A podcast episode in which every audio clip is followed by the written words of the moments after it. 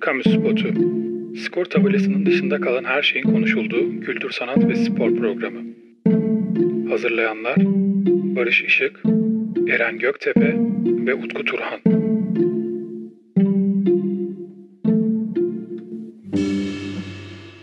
Selamlar herkese. Kamu spotuyla bir kere daha karşınızdayız. Bu benim üçüncü giriş çalışmam. İlk ikisinde e, tutukluluk yaptım. Bunun için dinleyicilerimizden değilse de canım arkadaşlarım, partnerlerim Utku Turhan ve Barış Işık'tan özür diliyorum. Beyler nasılsınız? İyiyiz Eren. Estağfurullah bu arada. Özürlük bir durum yok canım yani. Ama bir daha yapmazsan seviniriz yani. Burada bekliyoruz. Git. ya bir hafta ara vermiştik. Ara sana yaramamış belli yani. Ya ben e, salmaya ve şımarmaya çok müsait o yetenekli futbolculardan olduğum için anında şey yapabiliyorum. Ama çabuk toparlayacağıma da inanıyorum. Ya Barış abi sen nasılsın bu arada? Ben de iyiyim arkadaşlar sağ olun. Sizlerle birlikte olmaktan e, büyük bir keyif duyuyorum her zamanki gibi. Ve dinleyicilerimize tekrar e, bir hafta aradan sonra buluşuyor olmanın da heyecanlı ve mutluluğunu yaşıyorum. Bir şey daha soracaktım ben size ama onu unuttum. O yüzden direkt konulara geçiyorum arkadaşlar. Hem zaten buraları da kullanmam büyük ihtimalle. Bayağı şey olmuş ya bu bir haftalık arabana. Vallahi. Neyse. Evet efendim bildiğiniz üzere e, Olimpiyatlar dizisine devam ediyoruz. Barış abinin Olimpizm yazı, yazı serisi üzerinden başladığımız bu serüvende e, Birinci Dünya Savaşı'nı gerimizde bıraktık. ikincisini gerimizde bıraktık. Şimdi 1952 yılına kadar geldik. Helsinki'deyiz. Finlandiya'ya gideceğiz. 69 e, ülkeden 518'i kadın, 4400 e, olimpik sporcunun katıldığı Helsinki yaz olimpiyatlarındayız. E, dilersen Barış abi senden genel notlarla her zaman yaptığımız gibi başlayalım. Ardından da sohbetimize devam edelim. Hay hay hay. hay. E, şimdi tabii notlara gireceğim ama öncesinde küçük bir şey paylaşmak istiyorum sizlerle. E, bir arkadaşım söyledi. Çok hoşuma gitti. Dedi ki ya ne kadar güzel bir program yapıyorsunuz. Dönem programı gibi. Yani bu dönem dizileri ve dönem filmleri vardır yani meşhur. E, biz de gerçekten o dönemlere ait işte izler burada paylaşıyoruz e, 1950'li yıllara kadar da geldik çok şükür. 1952 senesinde Helsinki. Evet bu oyunlar Helsinki'ye veriliyor e, ancak verilmeden önce başvuru yapan farklı ülkelerimiz de var. Bunları da söyleyelim. Bu şehirler e, Utku programın başında söylemişti. Olimpiyatlar ülkeye değil şehirlere veriliyor. İşte Los Angeles, Minneapolis, Detroit, Chicago, Philadelphia ve Amsterdam şehirleri organizasyon için başvuru yapıyor ancak e, Helsinki'de karar kılınıyor. 19 Temmuz 3 Ağustos tarihleri arasında olimpiyatlar gerçekleşiyor.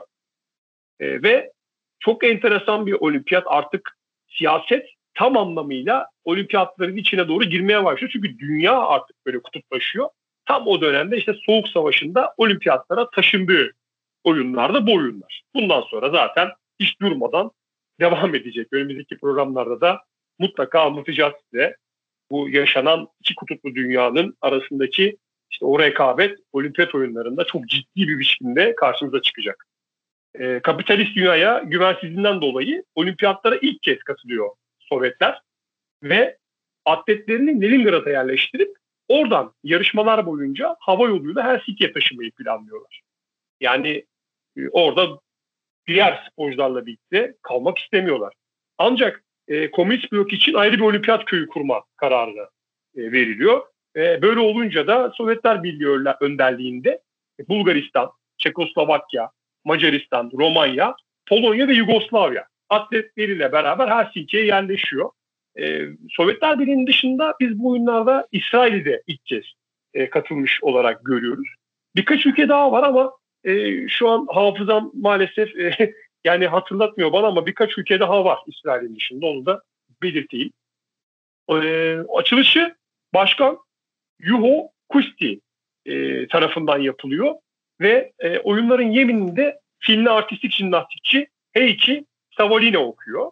Meşaleyi de e, Finli atletler Kolay Maynen bir de çok e, dünyaca ünlü Paolo Nurmi birlikte taşıyorlar.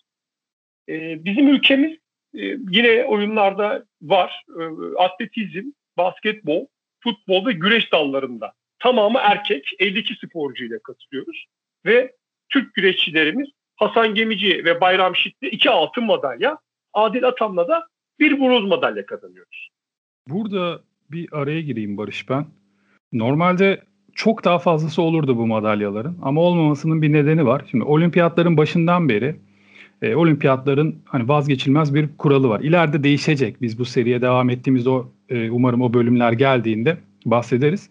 İleride değişecek ama profesyonel sporcu kabul edilmiyor olimpiyatlarda ve daha önce amatör olup da yani aslında adam belki profesyonel olmuyor ama işte yediği bir yemeğin hesabını ödemedi. O yemek ona hediye edildi diye bile profesyonel sayılan sporcu var. Keza gerçekten karnını doyurabilmek için, geçinebilmek için beyzbol oynayan, 1912 Stockholm Olimpiyatlarında konuşurken bahsetmiştik. O olimpiyatlarda madalya kazanmıştı Jim Thorpe ama sonrasında beyzbol oynadığı ortaya çıktığı için bu madalyaları geri alınmıştı Amerikan hükümeti tarafından. Yani vatandaşı olduğu adına yarıştığı ülke tarafından geri alınmıştı. Bu olimpiyatlarda da şimdi biz 1948 olimpiyatlarını konuştuk burada Berlin olimpiyatları. Bizim için çok başarılıydı ee, en çok madalya kazandığımız olimpiyattı. Yaşar Doğu gibi, Gazanfer Bilge gibi gerçekten güreş tarihini adını altın harflerle yazdırmış biz temsilcilerimiz vardı. Keza yine Programda ona özel bir bölüm ayırdık. Ruhi Sarıalp. Kendisi atletizm dalında ilk ve tek madalyamızı kazandırmıştı olimpiyatlarda. 1984 yılına kadar da güreş dışında madalya getiren tek sporcumuzdu. Hele hele atletizmde ancak 2004 yan, yani hafızam beni yanıltmıyorsa 2004'te Eşref Apak çekiç atmada madalya alana kadar başka bir atletizm madalyamız yoktu olimpiyatlarda. Bu sporcuların hiçbirisi bu olimpiyatlara katılamadı. Çünkü Türk Olimpiyat Komitesi kabul etmedi bu sporcuları. Sebep de 1948 olimpiyatlarındaki başarılarından sonra onlar ülkemize döndüğünde onlara bazı hediyeler verilmiş. Ba işte çeşitli şeyler var. Bu konuda hani farklı kaynaklarda farklı bilgiler var. Kimisi ev hediye edildi diyor. Kimisi saat hediye edildi diyor. Bunların belki hepsi belki bir tanesi esas alınarak bu sporcuların, bu başarılı sporcularımızın ve ben eminim bu olimpiyatlara katılsalardı madalya ile dönecek sporcularımızın o, e, amatörlük titrini kaybettikleri gerekçesiyle olimpiyatlara katılmasına izin vermiyor Türkiye Olimpiyat Komitesi. E, ve bu sebeple sadece Barış sayarken eğer yanlış anlamadıysam 3 madalya ile dönüyoruz değil mi Barış? Evet evet maalesef. 3 madalya ile dönüyoruz sadece. Evet güreş dalında, diğer branşlarda maalesef. E, zaten basket yani. çok zor o dönemde kazanmamız. Yani e, futbolda da e, malum zor. Atletizmde zaten az önce anlattın. Yani tek e, başarılı sporcumuz var. Hani güreş atasporumuz en başarılı olduğumuz alan olan güreş kalıyor. Ya bu kurallara tabii ki saygı duymak lazım. Hani amatörlük deniyorsa amatörlük olacak tabii ki ama ya şu sadece örnek olarak veriyorum. Arkadaşlar yani rüya takım denen o Amerika basketbol milli takımı, rüya takım diye adlandırılan takımın da olimpiyat altını, altını var. Ya o takımda Michael Jordan oynuyordu. Yani diğer isimleri saymaya gerek yok. Hepsi çok büyük isimler. Hepsi Jordan'ı en tepeye koyarsan diğer hepsi de onun altında yer alan isimler. Şimdi bunlar amatör müydü yani o dönemde? 92 olimpiyatlarından bahsediyorum burada. E, hiçbir amatör değil. E, ya onları kabul ediliyorsa onlar keşke bizim sporcularımıza kabul edilseydi. Ya gerçi bu saydığımız isimlerin Yaşar Doğu'nun, Gazanfer Bilge'nin böyle bir şeye ihtiyacı yok. Onların bir olimpiyat altınlarının eksik olması onların o büyük sporcu kişiliklerinden bir şey kaybettirmeyecektir. Ama e, ben yani çok da emin değilim. Belki bunun üzerine bütün olimpiyat serisini bitirince biz de daha detaylı bir okuma yapıp sonra burada kendi aramızda konuşuruz ama bu amatörlük, profesyonellik olayı benim çok kafama takılan bir şey. Çok uzattım konuyu da böldüm kusura bakmayın ama mesela 1948 olimpiyatlarında e, çok başarılı olanlar var. E, onların arkasında da devlet destekleri var. Ya da ondan önceki işte Hitler'in kendi propagandasını yaptığı olimpiyatlarda e, inanılmaz bir Alman hükümeti destekliyor kendi sporcularını. Tamam belki profesyonel değiller ama bir profesyonelden daha fazla imkana sahipler aslında olimpiyatlara hazırlanırken ve çok başarılı oluyorlar o olimpiyatlarda da. Bu bahsettiğim Dünya Savaşı'ndan önceki, İkinci Dünya Savaşı öncesindeki olimpiyatlar. Dolayısıyla bu amatörlük, profesyonellik çizgisi ya çok net belirleyeceksin ya da belirleyemiyorsan da o zaman e, yani buna hiç müdahale etmeyeceksin. Katılacak bu sporcular yani bir hediye aldılar diye Yaşar Doğu gibi bir güreşçinin böyle bir olimpiyatta olamaması benim gerçekten açıkçası canımı acıtıyor. Evet maalesef 1990 senesi öncesi olimpiyatlarda yarışan sporcular e, bu sıkıntıyı çektiler. Yani açıkçası ben de e, seninle aynı fikirdeyim ve amatörlük ve profesyonellik bilmiyorum Eren ne düşünür bu konu hakkında? Hani amatör kalsın e, sadece keyif için yarışılsın mı der yoksa gerçekten hani elit sporcuları birbirleriyle yarıştıkları rekabet ortamında mı görülürler ama ben e, B şıkkından yani rekabet şıkkından yanayım. E, keşke e, dediğin gibi ok yıllarda yani o 1930'lu işte 40'lı 50'li yıllarda da bu rekabeti görebilseymişiz ben de diyorum. Bilmiyorum Eren yani sen ne görüştesin ama bununla ilgili. Tabii ki ben de e, üst seviye bir rekabet izlemek isterim. Bunu futbolda da düşünüyorum veya diğer bütün branşlarda içinde rekabetin olduğu yerde en üst seviyeyi hepimiz izleyiciler, takipçiler olarak görmek istiyoruz. Bunu ta e, gladyatör oyunlarına bile dayandırabiliriz. İnsanın içindeki o en iyi görme, en e, sert mücadeleyi takip etme arzusu diye e, böyle felsefik de bir konuşma yaparak bütün okları üzerime çekmeyi de pla- başarmışımdır diye düşünüyorum. Ya, şu var bir de ilginç olan kendi içinde tezat barındıran şey. Şimdi normalde zaten bu amatörlük kuralının gelmesinin sebebi rekabetçi bir ortam yaratmak. Hani arkasında maddi destek olan profesyonel sporcular e, burada hani egale etmesi şey sürklese etmesinler bütün oyunları. E, bir rekabet olsun. Çünkü işte olimpiyat ruhu ne der? Önemli olan yarışmak, kazanmak diye. E, tamam güzel de e, sen profesyonellere izin vermiyorsun ama sözde amatör olan sporcuların arkasında bazılarının arkasında çok büyük devlet desteği var. E, bir profesyonelden farkı yok ki onun o spora hazırlanırken, o branşta yarışmaya hazırlanırken. Dolayısıyla benim ya çok da üstünde bir şey bildiğim bir konu değil. Ahkam kesemem tabii ki ama e, çok kafama takılıyor. Yani Yaşar Doğu'nun 1952'deki profesyonelliğinden ne olacak yani? Bu adam güreşten para kazanıp zengin mi oldu? Ne oldu? Yani olimpiyatta bir madalya aldı. O da bir ödül. Ülkesine geldiğinde de ona bir ödül takdim edildi başarılarından dolayı 1948'de bizi çok iyi temsil ettin başarılı oldun diye ve sen diyorsun ve bunu Türk Olimpiyat Komitesi kabul etmiyor. Yani or- oraya gelmeden önce Türk Olimpiyat Komitesi onay vermiyor. Dolayısıyla tabii çok daha detaylı bakmak lazım o dönemin gerçekten gazete küpürlerine ulaşabilmek lazım. Onları taramak lazım. Detaylı bir konu ama e, çok ilginç. Yani Yaşar Doğu ben hiç sporla ilgilenmesem bile ilkokuldan beri duyduğum bir güreşçi adıdır Yaşar Doğu. Ve 1952 olimpiyatlarına bu sebeple katılamamış. Çok acı gerçekten. Neyse bu konuyu daha uzatmayayım da Barış devam etsin notlarına çok uzattım kusura bakmayın ama dertli olduğum bir konuydu. İyi de oldu aslında söylediğim. Evet evet değinmemiz e, gerekiyordu. Yani şimdi sen az önce Utku e, Sovyetlerden bahsettin. Yani o anlamda şey pardon profesyonel olan devletler dedin. Sovyetler tam böyle bir devlet. Yani evet evet. Hatta, hatta şöyle anlatayım ben size. E, daha önceki programlarda da bahsetmiştim. Özel olimpiyatlara yani engelli olimpiyatlara katıldığımı. Orada mesela e, bir bayan futbol takımlarını gördüm izledim. Abi dehşet e, ve şey duydum spor akademileri varmış engelli. Şoka girdim şaşırdım. Ya dedim hani hep diyoruz ya işte engelli vatandaşlarımıza işte ülke olarak destek oluyoruz, hizmet ediyoruz. Ama adamlar akademi kurmuş. Ya kamp kampları var. Yani yaz kış orada spor yapıyorlar. Ben Ankara'da dünya oyunlarına katıldım. Basketbol şampiyonasına. İşte sağ olsun federasyon o zaman e, il temsilciliği yaptığım için beni davet etti. Abi gittim. All-Star takımı ne vardı?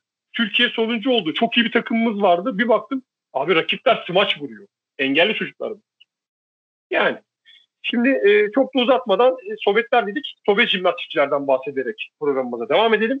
E, tam 40 yıl sürecek olan yani Sovyetler Birliği dağılana kadar sürecek olan o Sovyet jimnastikçilerin başarısının ilk serisinin başlangıcı bu olimpiyatlar. E, bu olimpiyatlardan itibaren artık Sovyetler bütün e, bundan sonraki yarışmalarda birçok e, altın madalyayı kazanacaklar. E, ve trajedik bir öykümüz var. E, yani önemli bir isim. Burada bahsedelim. Şöyle ki olimpiyat tarihinde bir ilk. ilk kez bir kadın sporcunun erkeklere karşı yarışmasına izin veriliyor. İlk programlarda konuşmuştuk hatırlıyor musunuz? Bayan sporcular erkeklere karşı yarıştı mı yarışmadı mı? Sonra araştırırız ve e, tekrarında anlatırız dedik ve dinleyicilerimize aktarmıştık bu konuyu. Burada netleştiriyoruz abi bu olayı. İlk defa bir kadın sporcu erkeklere karşı yarışıyor. Kimdir? Danimarkalı kadın binicimiz Louis Hertog e, dressaj disiplinde erkeklere karşı at biliyor. E, kendisinin geçirdiği bir çocuk felci sonucunda dizden aşağısında felç olduğunu size söyleyelim. E, hatta yani yardım almadan ata binemeyen, işte attan inemeyen biri kendisi. E, tüm zorluklara rağmen de bir gümüş madalya elde ediyor. Burada şöyle bir ekleme yapayım. Şimdi normalde yani evet yarıştığı sırada dizden aşağısı felç ama aslında e, yaşadığı felç çok daha büyük zaman içinde o felcin vücudundaki etkilerinden bir şekilde kurtulmayı başarıyor. Ve varlıklı bir ailenin e, çocuğu aslında Liz Hartle. Şimdi onu söyleyeyim. Böyle yokluk içinde gelen biri değil. E, nihayetinde at binmeyi öğrenen bir kadından bahsediyoruz. Ve buradaki hani at binmeyi şey gibi düşünmeyin. Vahşi doğada at binmiyor. Ailesi gerçekten bir at satın alıyor ona. Ve o atla beraber de aslında belki bu felcin vücudundaki etkilerinden kurtuluyor. Ama bir yere kadar kurtulabiliyor. Dizlerin ya şöyle ayakta durabiliyor benim fotoğraflarda gördüğüm kadarıyla ama pek bükemiyor sanırım bacaklarını ve senin de söylediğin gibi ata tek başına binemiyor. Ata e, insanların yardımıyla biniyor. Sanıyorum ya eşinin ya da babasının ama eşi olması lazım. Yarışma sırasında eşinin yardımıyla ata biniyor ki at da kendi atı ve aslında atla ilgili de şöyle bir şey var. İlk baktığında çok böyle yarışmalara uygun bir at değil. Çok atletik bir hayvan değil. Ama e, Liz onunla çalışa çalışa hayvanın biraz daha kas kütlesini arttırınca falan şeklinin daha da hani daha göze hoş e, göründüğü söyleniyor. İlk başta hiçbir şekilde yarışma uygun bir at olmadığı söyleniyor. Yani şey olarak söylüyorum. Tip olarak baktığın zaman hani bu atla yarış kazanılmaz denecek bir atken e, Liz onu geliştiriyor. O da aslında Liz'i geliştiriyor. Liz mecburen kendi tekniğini geliştirmek zorunda kalıyor. Çünkü bacaklarını kıpırdatamadığı için ve hani çok bildiğimiz spor değil tabii ki ama biraz tahmin ediyorum. Yani bacaklarını kullanamadan bir ata yön verebilmek hele böyle bir disiplin dalı için çok zor bir şey. Fakat bunu kendi geliştirdiği teknikle bir şekilde başarıyor ve bu yarışmada gümüş madalya oluyor. E, bir güzel e, sekans daha var bu anla ilgili. Birinci olan yarışmacı Liz'i attan kendisi indiriyor ve kürsüye kadar da onu kucağında taşıyor. Ya bu da müthiş bir e, yani hep olimpiyat için diyoruz ya işte fair play'i konuştuk, olimpiyat ruhunu konuştuk. Onun çok güzel bir yansıması bu da. Ve Liz Hurtle bu şekilde madalyasını alıyor kürsüde. Sonrasında hayatının devamında da çocuk felci için çok ciddi çalışmalar yapmış Liz Hurtle. Bir vakıf kurmuş ve kendisi hayatı boyunca yaptığı şeyler arasında bu gümüş madalya ki gümüş madalyayı aldığında ağlıyor. Yani onun için çok büyük bir an. Ee, en önemsiz şey olduğunu söyler sonrasında yaptıkları için yani çocuklar için yaptıkları düşünüldüğünde bu gümüş madalyayı kazanmanın en önemsiz detay olduğunu söyler yaptıkları arasında. Tabii yarışmaya katılması da çok ilginç. Normalde çünkü böyle bir şey yasak yani bir kadının orada erkeklerle yarışabilmesi yasak ve 1948 olimpiyatlarında da yarışmak istiyor fakat kurallar izin vermiyor. Sonrasında bir şekilde kurallar biraz esnetilince bu yarışmaya katılabiliyor. Onda da e, gümüş madalya alıyor. Hazır sözü almışken iki güzel not ekleyeyim ben. Sonra varsa Barış'ın notlarıyla bitiririz olimpiyatları. İki baba oğul hikayesi benim çok hoşuma gitmişti. Şimdi bu söyleyeceğim, anlatacağım hikayenin fotoğraflarını Google'da bulabilirsiniz. Sporcunun adını yazdığınız anda Google görsellerde fotoğraf geliyor ön, önünüze. Yüzmede Fransa'ya tek altın madalyayı e, Jane Boytings isimli bir sporcu getiriyor. 400 metrede altın madalya kazanıyor. Sonrasında babası seyirciler arasından kıyafetiyle havuza atlıyor ve oğluyla beraber havuzda kutluyor bu altın madalyayı. İkinci baba oğul hikayesi bence bundan da güzel. 1924 e, Paris Olimpiyatlarında Amerika'yı kanoda temsil edecek bir sporcu var. İsmi Bill Evans. Fakat kendisi eşi doğum yapmak üzere olduğu için olimpiyata gitmek reddediyor. Katılamayacağını söylüyor. İşte zaten yaz oyunlarından bahsediyoruz. Şimdi tam tarihini hatırlamıyorum 1924 oyunları tam hangi tarihte olmuştu ama zaten biz yaz oyunlarını konuşuyoruz. Yaz aylarından birindeydi muhtemelen. Ve 1924'ün Ağustos ayının hemen başında bu e, Bill Evans'ın oğlu dünyaya geliyor. Sonrasında seneler sonra Bill Evans'ın katılamadığı olimpiyata oğlu katılıyor. Adı Frank Evans. 1924 doğumlu, 1 Ağustos doğumlu ve kano yarışında şampiyon olmayı başarıyor bu olimpiyatlarda. Babasının belki de hayalini kendisi oğlu gerçekleştiriyor. Harika. Güzelmiş gerçekten. Ağzına sağlık. Ee, ben yine bu serebral parçeli çocuklara e, bu atla yapılan hipoterapinin de çok iyi geldiğini özellikle endulans ve postöz e, problemleriyle alakalı e, gerçekten çok etkin bir yöntem olduğunu da buradan belirtmek istiyorum. Yani az önce e, belirttik anlatmaya çalıştık. E, bunun dışında iki tane daha küçük notum var. Bunlarla e, artık e, Helsinki Olimpiyatlarını aslında bitirmeyelim. Bir ikonik bir kahramanımız var. Ona geçeceğiz. Ama e, olimpiyat notlarımızı bitirelim. Model oyunların ilk hatıra paraları bu oyunlarda basılıyor arkadaşlar. Burası bence önemli. Özellikle koleksiyon ruhuna sahip olan insanlar için bence bulunmaz bir nimet.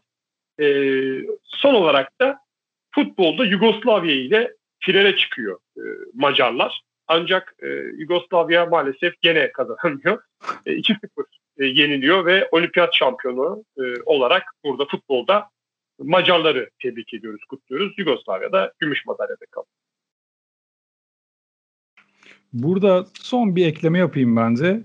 İkinci Dünya Savaşı'ndan sonra tabii Almanya ikiye bölünüyor. Bu olimpiyata Doğu Almanya, Batı Almanya ayrı ayrı katılıyorlar ve ikisi de madalya alamıyor ve olimpiyat tarihinde Almanya'nın madalya almadan kapattığı tek olimpiyat bu olimpiyatlar.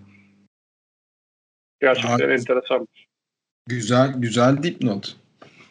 Ee, bugünkü diğer konumuza yavaştan geçiyoruz sanırım. Biz bugün özel bir atleti, özel bir sporcuyu, özel bir insanı aslında her hafta e, birkaç profile portreye yer vermeye çalışırken bugün de e, çok büyük istatistiklere, kırılması zor e, rekorlara hatta uzun süre kırılamayan rekorlara sahip Çek bir atletten, Çek lokomotifinden e, Emil Zatopek'ten bahsedeceğiz efendim.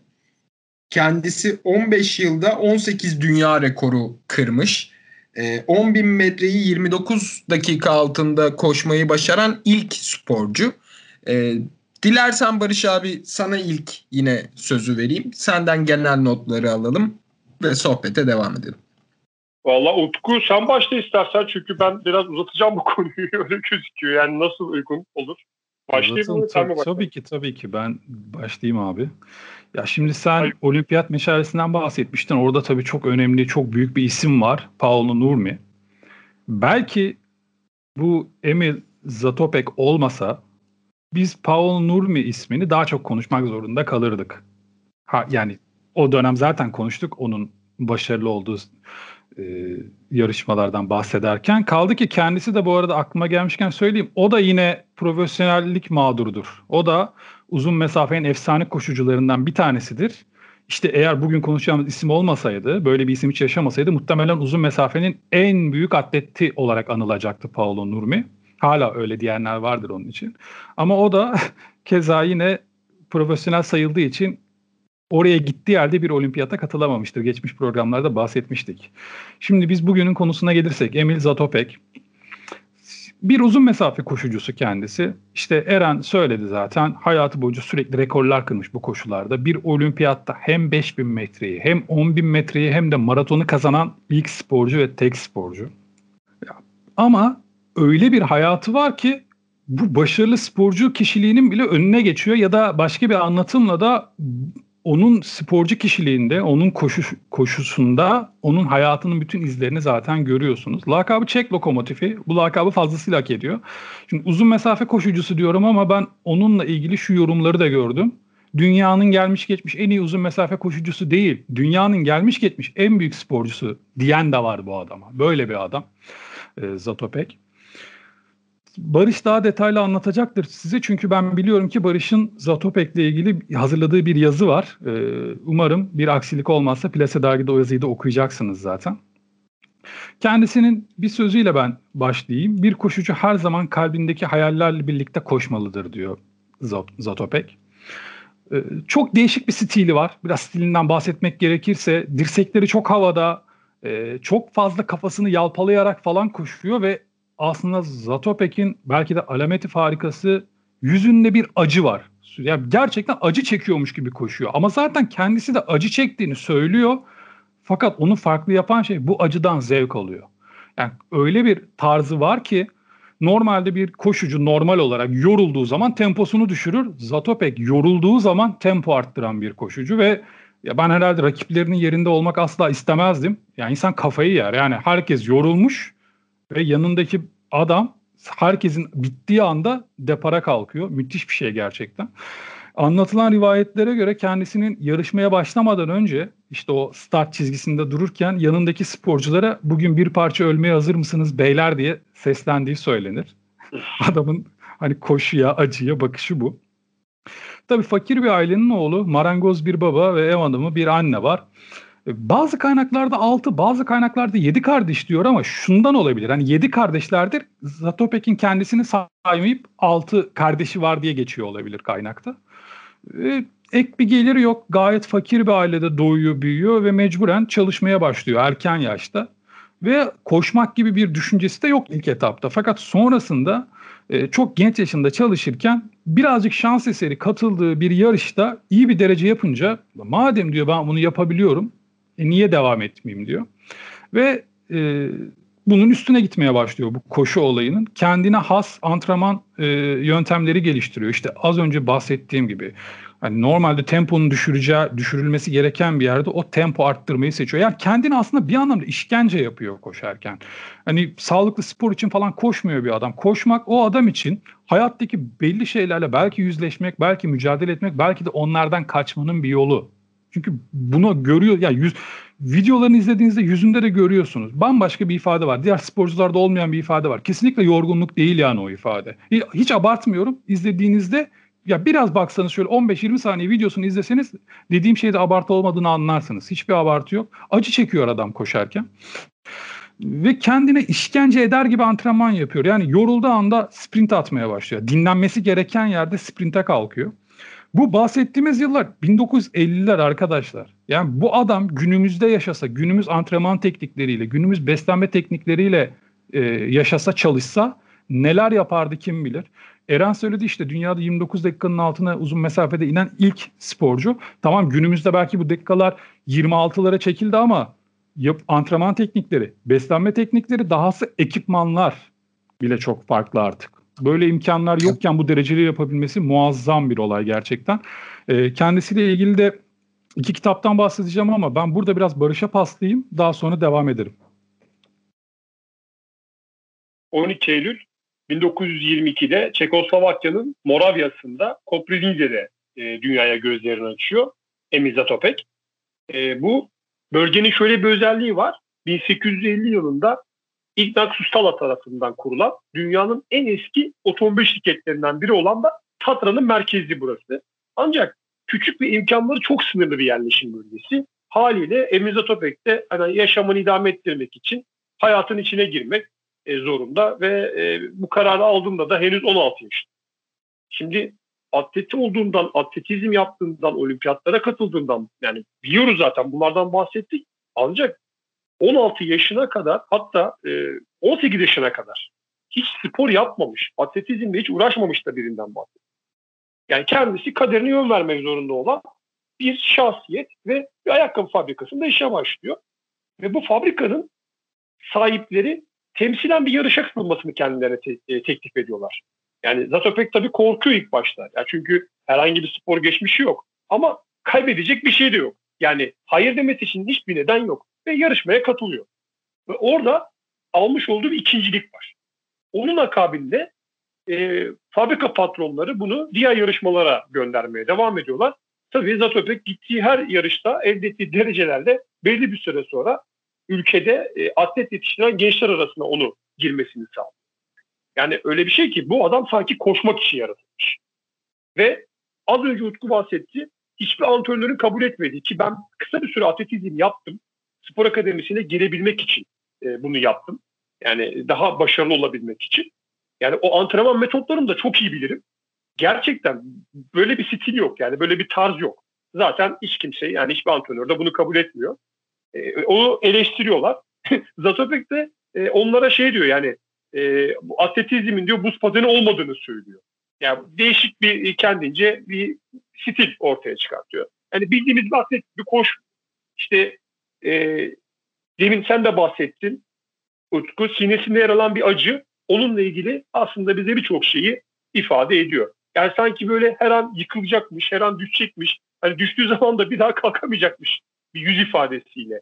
Çok gerçekten bitik ve bitap bir halde koşuyor ama koştukça koşuyor. Açıldıkça açılıyor. Böyle de gerçekten başarılı ve özel bir atlet. Ben e, hem yazı için hem bugünkü program için inanır mısınız hemen hemen bütün koşularını izledim. Ve e, yüz ifadesinden tutun da o stiline kadar böyle hayranlıkla baktım kendisine. Vakti müsait olanlar mutlaka izlesinler. Gerçekten çok enteresan bir atletle karşılaşacaklar. Evet, e, İkinci Dünya Savaşı patlak veriyor. E, tabii ki dünyayı bambaşka bir yere götürüyor İkinci Dünya Savaşı. Emil Zatopek'te silah altına alınan milyonlarca gençten sadece bir tanesi. E, ve e, kendisinin de sebebini bilmediği bir savaşa doğru dünya sürüklenmiş durumda. Ve o dönem orduda görev alıyor kendisi. Ve o sırada atletizm yapma olanağına sahip oluyor. Ve bu sayede de e, dünya muhteşem bir sporcu izleme şansına sahip oluyor. Yoksa öbür türlü hani e, orduda atletizm yapmasa, savaşa katılsa belki de e, Emil Zatopek diye biri şu anda hiçbir şekilde ne biz konuşabiliyorduk ne de dünya tanıyacaktı. Ve e, orduda kalıyor. Teğmen rütbesine yükseliyor. İşte 1948 yılına geldiğinde de kendisi 26 yaşında. Şimdi bir önceki programımızda konuştuğumuz Londra Olimpiyatlarına katılıyor. Ama biz o olimpiyatlarda konuşmadık kendisini. Çünkü onun e, özel yapan en büyük başarılarını et, elde ettiği olimpiyatlar 1952 Helsinki olduğu için burada konuşuyoruz ama Londra'da da çok büyük başarılar var. 10 bin metre finalinde mesela herkes Finlandiyalı roketman sporcu e, Heino'nun kazanacağını düşünüyor ama Çek Teğmen tüm dünyayı şaşırtıyor. E, burada e, gerçekten müthiş bir dereceyle o zamanki işte e, koşullara göre harika bir dereceyle 29 dakika 59 saniyeli bir olimpiyat rekoru. Yani sonrasında yine bir 5000 metre e, finali var. Orada da e, 5000 metre finalinde de bir ikincilik elde ediyor. Ve e, kazanmış olduğu bir altın ve bir gümüş madalya söz konusu. Ama bir şey daha kazanıyor kendisi. 1948 Londra'da e, hayatını birleştirdiği eşi. O dönem o da kendisi de Çekoslovak sporcu. Yine aynı beraber kamptalar. O da Dana Zatopek e, olacak tabii daha sonradan. E, onun da kendisi de ciritçi yani iyi de bir sporcu. Hayatlarını birleştiriyorlar falan. E, tabii e, 5000 metre finalinden bahsettim az önce kaybettiği finalinden. Orada da gerçekten ucu ucuna bir kaybetme söz konusu. Yani salise farklı kaybetme söz konusu. Ve yarışlar bittikten sonra da Emiz Atopek'in aklında şu var. Yani kazandığı altın madalyadan çok kaybettiği altın madalya. Yani ben bir sonraki olimpiyatlara hazırlanacağım. Çok daha iyisini başaracağım diyor. Ve e, 1952 Helsinki olimpiyatlarında e, bu gerçekleşiyor. Hem 10 bin metrede hem 5 bin metrede hem de daha önce yarışmadığı e, ve en zor koşu olarak tabir ettiğimiz maraton ki hikayesinden bahsettik. Gerçekten çok zor. E, mesafe koşularında 3 altın madalya. Yani müthiş bir olay. E, yani hatta maratonda e, kendisinden beklenmiyor. İşte o zaman yarışın favorisi İngiliz Jim Peters. E, mutlaka e, o kazanır diye düşünüyorlar. Ama e, Zatopek herkesi şaşırtıyor. E, hatta bir diğer favori İsveçli Gustav Johnson'la baş başa giriyor ancak kendisi yine o meşhur sprintini atıyor ve e, yarışmayı kazanıyor. E, şeyden finish çizgisinden geçtikten sonra tabii stadyumda çok büyük tezahüratlar falan var. Burada enteresan bir olay yaşanıyor. Tam o esnada da Jamaikalı atletler de 4x100 metreyi bitirmişler bayrak yarışını. Zasopek bir anda finish çizgisinden geçince kendini bu Jamaikalı atletlerin sırtında buluyor. Kaldırmışlar Zasopek'i falan böyle gezdiriyorlar stadyumda falan. Böyle enteresan gerçekten güzel bir hikaye. Hani Jamaikalı atletler çek bir sporcuyu yani bu başarısından dolayı orada kutluyorlar. Gerçekten olimpiyatların ruhu bambaşka. Yani orada bulunmak, onlarla beraber o şeyi yaşamak, o az yaşamak gerçekten muhteşem. Evet, dile kolay. 3 altın madalya kazanıyor ve e, kendisine verilen bu Çek lokomotifi e, yani lakabını da haksız olmadığını burada ortaya çıkartıyor. E, sonrası da e, var tabii. E, yani kendisi 1956 yılında da yani bir sonraki olimpiyatlarda da katılacak. 34 yaşında e, olmasına rağmen e, burada da e, koşmaya karar verecek Melbourne'de. Ancak olimpiyatta e, bir hafta kala bir fıtık ameliyatı geçirmek zorunda kalıyor. Doktorlar kendisine iki hafta koşma diyor ama o çıkar çıkmaz antrenmanlara başlıyor. Yani bir çaba gösteriyor ancak maalesef yeterli olmuyor. Altıncı olarak tamamlıyor. E daha sonra karı koca artık tamam bırakalım biz olimpiyatlarda yarışmıyoruz diyorlar ama eşi Dana 1960'ta yarışıyor ve gümüş madalya kazanıyor. Bu arada Helsinki'de de eşi e, altın madalya kazanıyor. Onu da belirtelim. Yani karı koca dört madalyaları var Helsinki olimpiyatlarında. E, bireyselde bir aile olarak baktığımızda. Ve e, 1944 yılına geliyoruz artık e, ve Enis Atopek yarbaylığa kadar yükselmiş orduda. E, tabii bunda atletizmdeki başarısı çok önemli. Ve ayrıca Komünist Parti'de de çok önemli bir figür haline geliyor. E, 1968 yılında pardon demin 44 dedim 68 yılında. İşte Çekoslovakya'da Hürriyet Hareketi başlıyor ve bunları destekleyenlerin arasında Enis Atopek de var. E, ama maalesef bu manifesto onun yükselişinin sonu anlamına geliyor. E, malumunuz olacağı üzere Sovyet tankları Çekoslovakya'ya girip her şeyi darmadağın edince işte Zatopek'in hem orduda hem de partideki kariyeri maalesef bir anda darmadağın oluyor. E, zor bir şekilde geçen 7 sene var. E, akabinde Spor Bakanlığı Zatopek'in e, 6 tane yabancı dil konuşuyor bu arada arkadaşlar. Ve bundan mütevellitti ona sahip çıkıyor. Diyor ki yani aslında sahip çıkma demeyelim. Çünkü yani görevi gerçekten başarılı birine veriyor. Ve kendisi ülkesi adına spor makalelerini ve yabancı antrenörlerin çalışmalarını tercüme ediyor. Yani bence bu da çok iyi. Evet bir neşeli gülüştü diyoruz Emir Atabek'in hayatı. İşte mutluluklarla, sevinçlerle, zaferlerle süslenmiş uzun bir gülümseyiş. Kendisinin de bununla ilgili bir sözü var.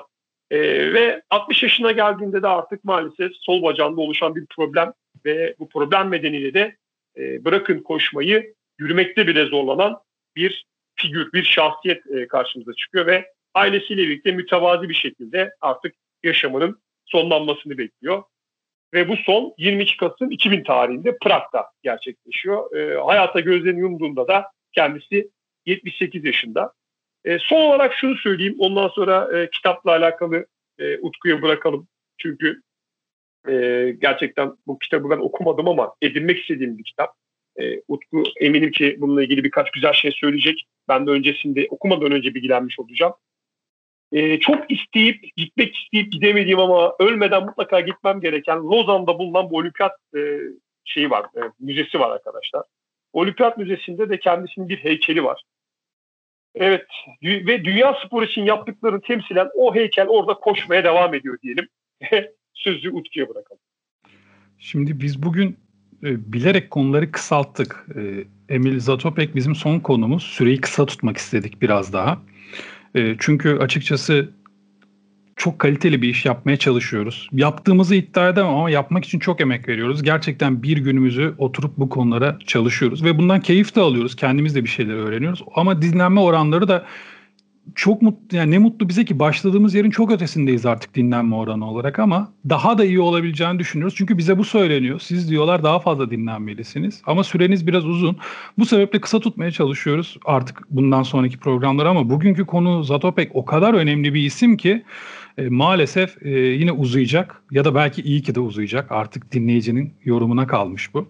Ben Zatopek konusunu okurken şunu merak ettim. Ya dedim bu adamın filmi yapılmamış olamaz. Yani böyle bir adamı nasıl sinemaya aktarmazlar dedim. Orada işte şu bir gerçek. Bu adam eğer Amerikalı olsaydı şu ana kadar Oscar da alırdı o film. Yani o, o filmi çekerlerdi üstüne bir de Oscar verirlerdi o filme. Ama bu bir Amerika'ya sitem değil. Bu tam tersi. Avrupa dünyasına bir sistem. Yani onlar nasıl yapıyorsa, nasıl ellerindeki değeri parlatıyorsa elinde böyle bir değer varsa parlatacaksın. Bunu göstereceksin.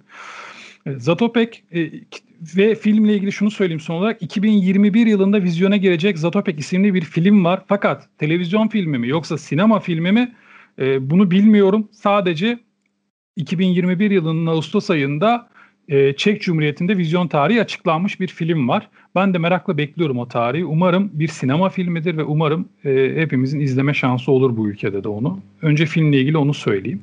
Kitapla ilgili de şimdi Zatopek'in anıldığı iki tane önemli kitap var. Biri zaten direkt onun için yazılmış bir kitap. Diğeri de aslında diğeri de çok önemli bir kitap ve günler yürümeye başladı. Eduardo Galeano'nun e, bir kitabı. Bu kitap işte 1 Ocak'tan başlıyor 365 gün boyunca önemli olaylardan bahsediyor. O gün önemli olan bir olayı, o ta- herhangi bir tarihteki önemli bir olayı alıyor. Ve bu kitaptaki bir tarihte, Temmuz ayındaki bir tarihte tabii ki bu olimpiyat tarihi o.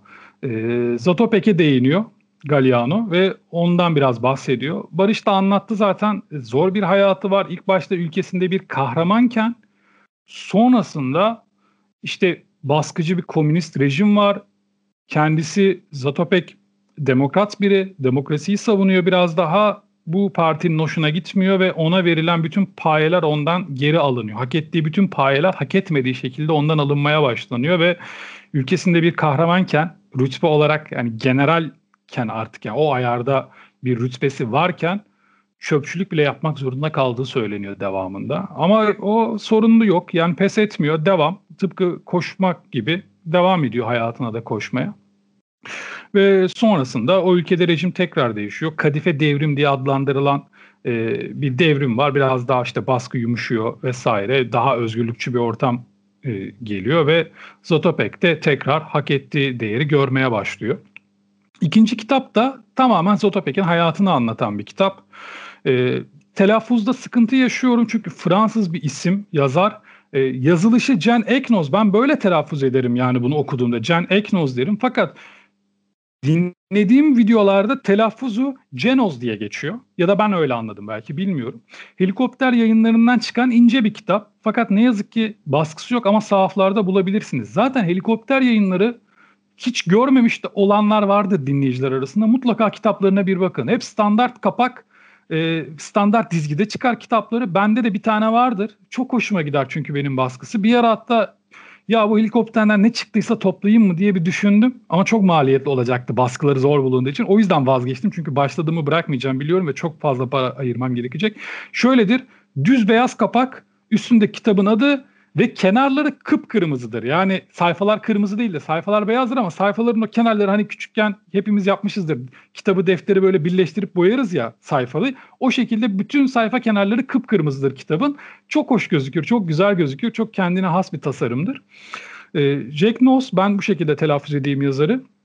Ee, Zatopek'in e, hayatını anlatıyor bir kitapta. Onun yaşadıklarını anlatıyor ve tıpkı onun koşuşu gibi bir üslupla anlatıyormuş. Yani çok akıcı bir üslup varmış kitapta ve bir günde çok rahatlıkla okuyabileceğiniz bir kitap. Hani sahafta bulabilirsiniz. Bazı büyük sahaflar vardır. Hani denk getirirseniz orada oturarak bile bir, bir saatte kitabı bitirirsiniz gibi geliyor bana bir, bir buçuk saatte. Bazı o kadar büyük sahaflar var İstanbul'da. Oralarda illa almak zorunda değilsiniz çünkü e, baskısı olmadığı için biraz maliyetli olabilir kitap. Yani 30-40 lira olur diye düşünüyorum bu kitabı. Ama ben, ben kendim abi ben kendime de bugün alacaktım. Yani buldum Bursa'da sahafta fakat e, sahaf hani görünürde sahafmış. Yani internetten satış yapan biriymiş yani. Bir dükkan yok. Dükkan olsa ben gidip alacaktım kitabı. Çünkü helikopter yayınları olması beni çok cezbetti. İnternetten baktığınızda helikopter yayınlarının nasıl bir e, tasarımı olduğunu gördüğünüzde bence zaten hepinizi cezbedecek. Dolayısıyla siz de kitap peşine düşersiniz. var bu arada kitap bak. Güzel bir Satış, haber vereyim sana. Satışta mı yani baskısı? Evet evet. Stokta 3 tane ürün var. Ee, hadi bak birer tanesini iyi. alalım. Bir tanesi de dinleyicilere bırakalım. Eğer Eren al- almayacaksa. o şey de yapabiliriz yani okuduktan sonra da ben seve seve hediye ederim hiç problem Öyle değil. yapalım. Bir tanesini evet. en azından dinleyicilerimize bırakalım çünkü çok anlattık yani şimdi kendisinden bahsettik. Bak sen kitaba girdin. Yani şimdi buradaki üç ürünü üçümüz alırsak ayıp olur. Yani bir Şimdi şunu da söyleyeyim. Yanlış bilgi de vermek istemem. Şimdi helikopter yayınları ile ilgili çok fazla bir bilgiye ben rastlamadım bu zamana kadar. Çünkü biraz butik bir yayın evi. Kıyıda köşede evet. kalmış kitapları basarlar. Hani böyle çok satan kitap falan basmazlar. Kıyıda köşede kalmış kitapları sata basarlar ve kendine has bir tasarımları var. Dolayısıyla ben yayın evi sanki kapandı diye aklımda kalmış. O yüzden baskısı yoktur diye düşündüm ve açıkçası hiç kitap yurduna bak bakmadım biliyor musun? Ben hani helikopter yayınları olunca ha bu kitap sahaflardadır diye düşünmüştüm. Ama iyi oldu hani senden bunu duymak. O zaman ben de edineyim o kitabı mutlaka. Evet evet alalım mutlaka. Ee, yayına girmeden halledelim bunu. Eren'cim. ya e, Emil Zapot, Zatopek hakkında sizler çok güzel şeyler söylediniz. Özellikle Utku'nun e, konuşmasının ilk bölümünde bahsettiği o dönemin imkanları, o dönemin idman ve beslenme koşulları, o dönemin e, ekipman kalitesi gibi örneklerle ben de sizi boğmayacağım. Tek bir e, ayrıntıyı paylaşmak istiyorum ben de konuyu kapamadan. Yani 1.68 boyunda çok öyle ahım şahım inanılmaz kudretli duran bir adam değil. Fakat 48 ve 54 yılları arasında üst üste 38 birinciliği var 10 bin metrede. Bu gerçekten inanılmaz bir istatistik. Ee, buradan bir kez daha saygıyla almış olalım. Şimdi Eren, Eren'cim çok pardon bir ekleme yapayım sana. Tabii, tabii o tabii. artık seneler sonra hesaplanmış koştuğu mesafe dünyanın çevresini iki defa dolaşmış koştuğu mesafeyle hayatı boyunca aslında. Müthiş. Nefis. Ya geçen yaz ben de her gün bir saat koştum ama e, İstanbul'un çevresini anca koşmuşumdur total koşu olarak. İzinsiz kitap basmak, fotokopi çekmek, çoğaltmak, satmak, indirmek ve yaymak suçtur. Korsan kitap kültürümüze, ekonomimize ve geleceğimize zarar verir. Sen bu değilsin. Korsan kitap alma, suça ortak olma. Evet efendim yavaş yavaş kapatıyoruz. Geçen haftaki e, çekilişimizin, geçen haftaki güzel hediyelerimizin kazananını dile getirelim. Can Durukan adlı arkadaşımız bizden Unbroken filmini ve e, Lefter kitabını kazandı. Kendisi bizimle iletişime geçip e, adresini ve bilgilerini verirse ona hediyelerimizi yollayacağız. Şimdi de tavsiyeler bölümüne geçelim ve bu haftanın ödüllerini de Barış abi sizlere aktarsın.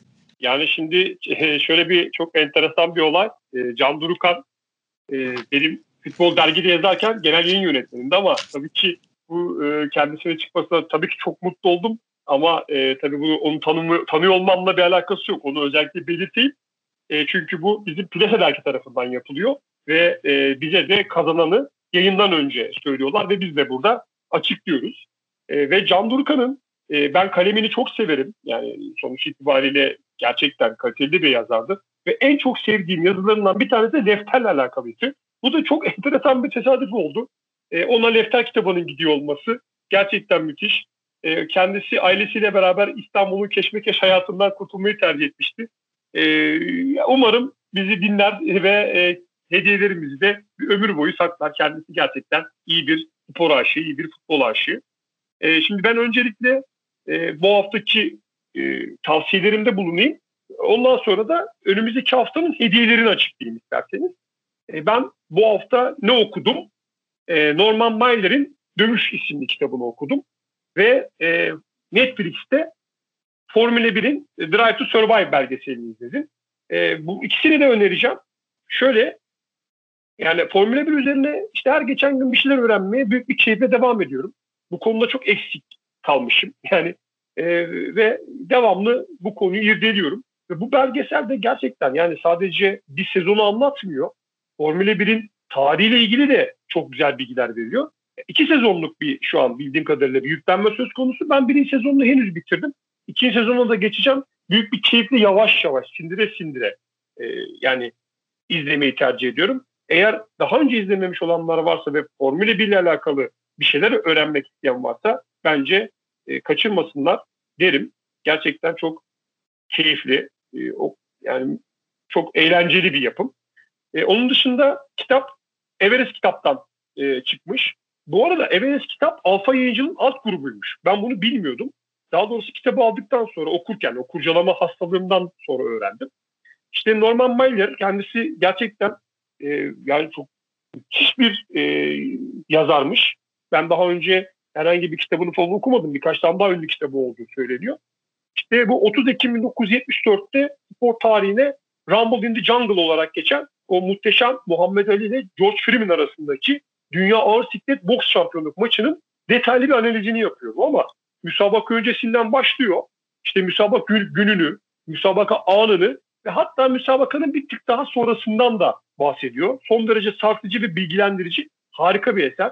E ben de bu böyle bir kitabın varlığını açık söylemek gerekirse hani Muhammed Ali e, hayran olmama rağmen e, yani duymuştum ama yani böyle çok muhteşem bir kitap falan gibi duymamıştım. Yani sadece böyle bir kitap var diye duymuştum. Ama okuduktan sonra kitaba olan hayranlığım ciddi anlamda arttı. Yani e, bu kitabı da ben dinleyicilerimize buradan önereyim. Hediye kısımlarına gelelim. Üçüncü artık hediyemiz olacak. E, biliyorsunuz e, yakın zamanda e, dünya futbolunun dev isimlerinden Diego, Mar, e, Diego Armando Maradona'yı kaybettik. Ve biz e, yani daha doğrusu en azından ben kendisi benim çok büyük hayran olduğum bir oyuncu. Sedat Kaplan beyefendinin e, kendisiyle alakalı bir kitabı söz konusu. Biz önümüzdeki hafta işte e, dergi hesabını takip eden ve e, çekilişimizi retweetleyenlere ben bir kişiye e, bu kitabı hediye etmek istiyoruz. Ayrıca The Rookie, e, Çaylak isimli gerçek hikayeden uyarlanmış bir film. Bunu da DVD'sini, e, orijinal DVD'sini e, siz değerli dinleyicilerimize, daha doğrusu bir dinleyicimize hediye etmek istiyoruz. Bunun buradan duyurusunu yapalım. E, Filese dergiyi takip ederseniz mutlaka Twitter hesabından bu çekilişle karşılaşacaksınız. Ve e, yapmış olduğunuz desteklerle biz de eminim ki ve umarım ki çok daha e, fazla kişilere e, bizi ulaştıracaksınız. Barış'tan çok iyi tavsiyeler geldi. Özellikle kitabı çok merak ettim ben. Onu söyleyeyim Barış. Ee, ben de bir yazı tavsiye edeceğim. Bir de artık tavsiye, bilgi karışımı bir şeyler söyleyeceğim size. Şimdi tavsiye edeceğim yazı Sabit Fikir'de internet adres şey, sitelerinde de mevcut yazı. Oylum Yılmaz'ın yazdığı, yazdığı acıyı hissetmek için yaşamak, yaşar gibi koşmak. Koşmak dediğim anda zaten herhalde yazının kimle ilgili olduğunu anlamışsınızdır. Zatopek'le ilgili bir yazı. Çok güzel bir yazı. Çok uzun bir yazı da değil. Hemen e, bir kahve içimlik sürede keyifli okursunuz yazıyı. Bence mutlaka okuyun. İkinci olarak da şöyle. Şimdi Zatopek'ten bahsederken dönemin o ülkedeki komünist rejimin baskısından bahsetmiştik. Yine bu baskıdan muzdarip olan ve zamanında komünistken sonradan da anti-komünist olan bir yazar var. George Orwell. Neden George Orwell'dan bahsediyorum? Kendisi 1950 yılında öldü. Şimdi söyleyeceğim kısım işte bir bilgi. Bir yazar öldükten 70 yıl geçtikten sonra gün hesabıyla değil ama direkt yıl hesabıyla yani 50'de öldüyse 2020'de dolar o. Bir sonraki sene geldiğinde artık telif ortadan kalkar. Dolayısıyla 2021 yılına girdiğimiz andan itibaren George Orwell kitaplarındaki telif kalktı. Bu ne demek? Her yayın evi George Orwell çevirisi basabilir artık demek. Bu sebeple de e, iş yani birçok yayın evi basacaktır. Çünkü George Orwell Türkiye'de de çok bilinen, çok okunan bir yazar ama ben size İş Bankası'nınkini tavsiye edeceğim. E, fiyat olarak çok uygun. George Orwell'ın burada çok meşhur iki tane kitabı vardır bu ülkede çok bilinen. Biri 1984, bir tanesi Hayvan Çiftliği. İnternet satış fiyat rakamlarını söylüyorum. Hayvan çiftliğini 6 liradan 1984'de 10 liradan alabiliyorsunuz ki e, çevirmen Bülent Doğan İngilizce çeviride çok iyi bir çeviridir. Gözü kapalı güvenebilirsiniz. Çok leziz çeviriler yapar. Ee, artık tabii can yayınları da fiyatı aşağı çekmiştir. Candan da alabilirsiniz. İstiyorsanız gidin candan alın ama hani kitaplar pahalı falan bazen denebiliyor. Öğrenci kardeşlerimiz bunu diyor. Hatta biz de kendi programımızda küçük bir e, Eren daha hakimdir bu konuya ama jingle mı denir Eren? Yanlış söylüyor olabilirim. E, korsan kitap alınmaması ile ilgili çok kısa bir 10 saniyelik bir kayıt koyuyoruz. Muhtemelen belki bu programa da koyacağız. Bu fiyatlara gelmişken artık telif ortadan kalkmışken okumadıysanız okumak için müthiş bir fırsat. Acele etmenize de gerek yok. Nasıl olsa telif yok. Bu kitaplar sürekli basılacak, sürekli satılacak. Bilginiz olsun diye söylüyorum. Ee, George Orwell'ın herhangi bir kitabını artık herhangi bir yayın evinden ama bana sorarsanız İş Bankası'ndan, Can'dan, Yapı Kredi gibi, Basarsa Yapı Kredi gibi güvenilir çeviriler yapan çevirmenlerine gözü kapalı güvenebileceğiniz yayın evlerinden edinebilirsiniz arkadaşlar.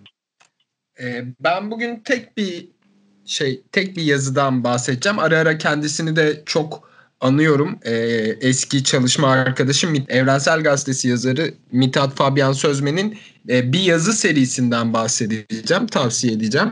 Yeni İnsan Arayışı adındaki yazı dizisinde erken dönem Sovyet sporunda tartışmaları incelemiş Fabian. Ee, hazır hem o dönemi hem de Sovyetlerden de biraz bahsettiğimiz için okunabilir bir yazı olduğunu düşünüyorum. Kalemini de çok beğenirim Fabian'ın. Ee, bizden bu haftalık yine bu kadar efendim. Dolu dolu bir programı yine sizlere sunmaya çalıştık. Haftaya yeniden görüşmek üzere. Esen kalın.